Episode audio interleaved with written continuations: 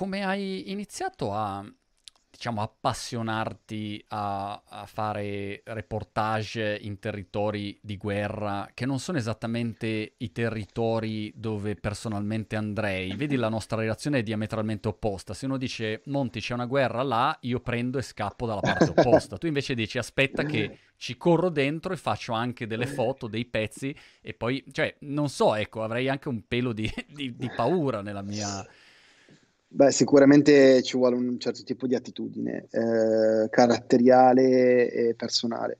Um, io ho iniziato appassionandomi alla fotografia, poi da lì ho passato alla biblioteca della scuola e ho visto i primi, i primi libri dei grandi reporter, quindi da Capa, uh, Don McCalling, um, mi sono, sono, rimasto estasiato da questi mm. luoghi esotici, da queste espressioni incredibili, eh, così forti. Io non avevo mai viaggiato prima dei 17 anni, 18 anni, però in realtà la prima grande occasione l'ho avuta, sono andato in Afghanistan nel 2008 e in maniera indipendente con l'esercito ho mandato una mail, ho chiesto se potevo aggregarmi come fotogiornalista.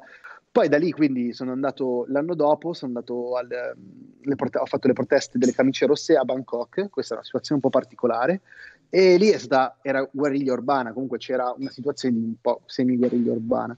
E lì era, mi hanno tirato, ero in un gruppo di manifestanti ed è arrivata una granata molto vicina a me, è esplosa a 10, 10, metri da me circa, e mi è caduto un ragazzo addosso. E io l'ho, l'ho preso, ho guardato, ai tempi non avevo ancora le, la cognizione anche medica, perché poi ho fatto anche dei corsi di first aid per il conflict zone.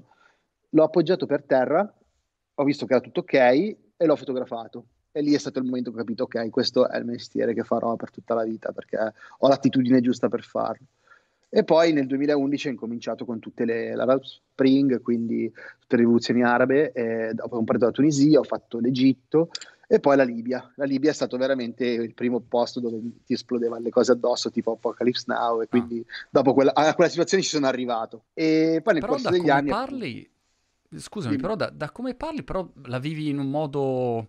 Cioè, io sarei totalmente terrorizzato e scioccato e non riuscirei a avere cioè, se mi cade uno addosso, boh, non lo so, svengo probabilmente o metto a piangere, non lo so, non avrei una reazione da dire solo faccio una fotografia per documentare questo momento e far sapere, no? immagino quello che sta succedendo. E, è una cosa che hai sempre avuto di carattere o l'hai sviluppato poi facendo questo mestiere? Eh, no, diciamo che mh, ho sempre avuto questa attitudine un po' all'adrenalina, perché da ragazzino facevo i graffiti, che, sai, i metropolitane, mm. i pullman, quella sta un po'... Però mi piaceva più quasi intrufolarmi nei posti, avere cose che poi alla fine effettivamente disegnare sui treni, eccetera. Poi da lì ho sempre mantenuto questa cosa, ho fatto, ho fatto anche un, pa- un passaggio a, da, da ultras dello stadio, ma in realtà non mi è mai piaciuta quella mentalità, però mi piaceva appunto perché c'era il casino, capito? Cioè il calcio mi interessava più lì, però mi piaceva questa cosa del, appunto, dell'organizzarsi in gruppi, eccetera. Quindi in realtà un, ah. c'è un seme un po' riot, io l'ho sempre avuto all'interno di me, no? E poi ho trovato sfogo grazie a questa, alla fotografia, perché comunque se, la fotografia funziona se sei una persona comunque sensibile e ha empatia con i soggetti. Io tante volte mi sono trovato a fotografare ai genitori ai funerali dei propri figli e lì eh, c'è una parte empatica che tu devi avere, quindi va bene sì essere eh, coraggioso e affrontare le situazioni, però in realtà poi devi anche essere connesso con i soggetti che fotografi, perché è, è lì che viene fuori veramente il fotografo, quando riesce a stare davanti a tutte le situazioni, non solo a quelle dove ti sparano addosso. Prima Quindi. dicevi eh, la tua compagna e le tue figlie, davo per scontato che tu invece non avessi Fossi, sì se fossi single senza figli.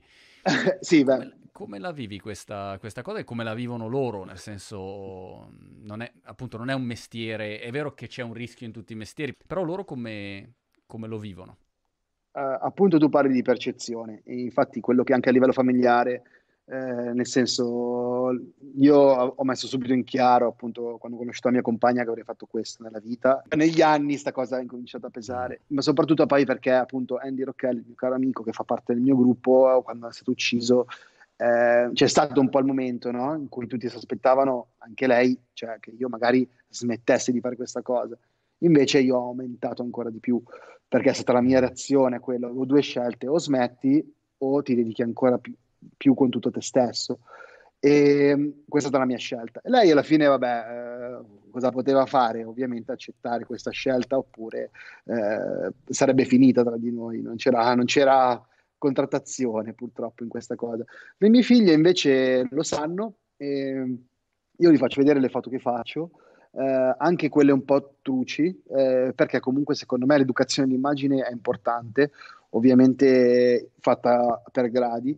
Quindi in realtà gli spiego dove vado, i territori in cui vado, cosa faccio, vengono alle mie mostre. Quindi in realtà mm.